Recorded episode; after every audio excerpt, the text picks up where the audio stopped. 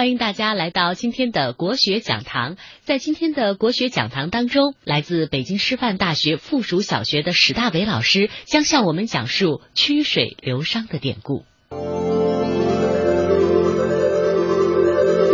说这个永和九年啊，这个王羲之跟这个当时的很多社会名流啊，大概四十多号人，在这个浙江绍兴的一个一个一个小溪旁边做了一个什么？做了一个聚会，就大家一起呢，这个聚会很有意思。那个时候的人是什么呢？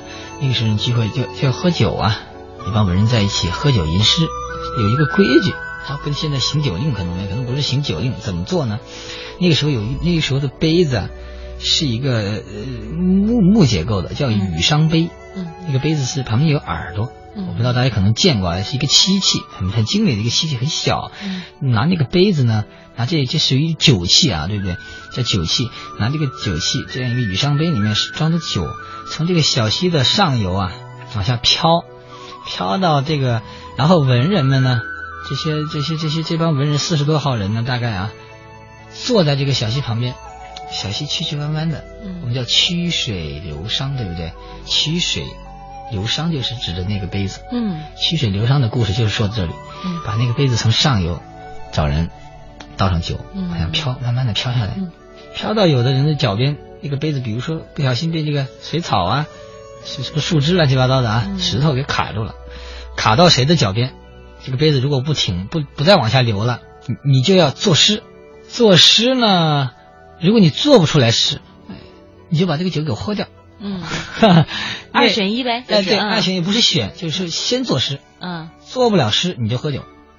对呀，要么做，要么喝，是不是？对，嗯。然后呢，回来以后，然后呢，王羲之那天呢，估计时间有点长了，他肯定有点耗不住了，他喝的有点多了，他灌醉了，酩酊大醉。嗯，他喝醉了以后，前面有人呢，包括他本人呢。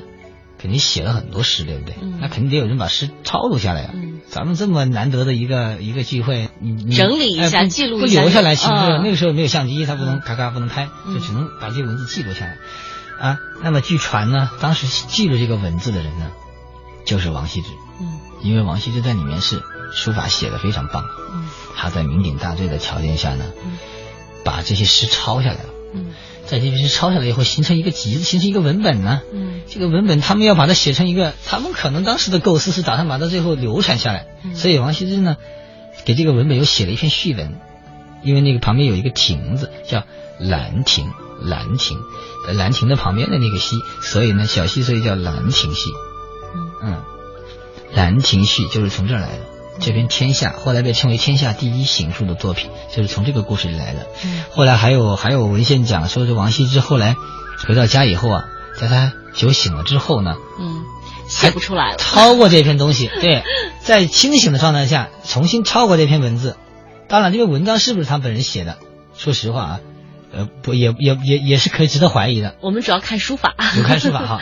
就是说，他写，他又把这篇文章重新抄了很多遍。嗯，他发现。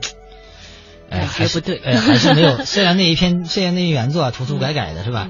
但是呢，这个写的很工整的。后来很在很我们说很理性的状态下，很清醒的状态，他写出来的作品反而呢超越不了那件作品。所以更印证了您刚才刚才那个说法：写字的时候笔不要握得太紧了，飘逸一点，洒脱一点更有好作。所以说，所以说好的作品为什么说？我们讲作品这个词可能不太准确啊，因为作品这个词本来也不是中国的语言里面的东西，就是我们现在不拿作品去叫它。他当时写的这件书法呢，可能呢，我们说人只有在最自然的状态下，最放松的状态下，才能写出最极致的东西，而且这个最极致的东西只在此时此刻，或只在彼时彼刻能成立。再过了一个环境，换了一个情绪，换了一个对象。换了一个环境，换了一个心态，嗯，也想再重复它，做不到。所以这样的怎么说，旷古奇书这样的作品只能有那么一件，对，无法再复制了。人无法复制，天地人和的这种条件也无法复制。对了。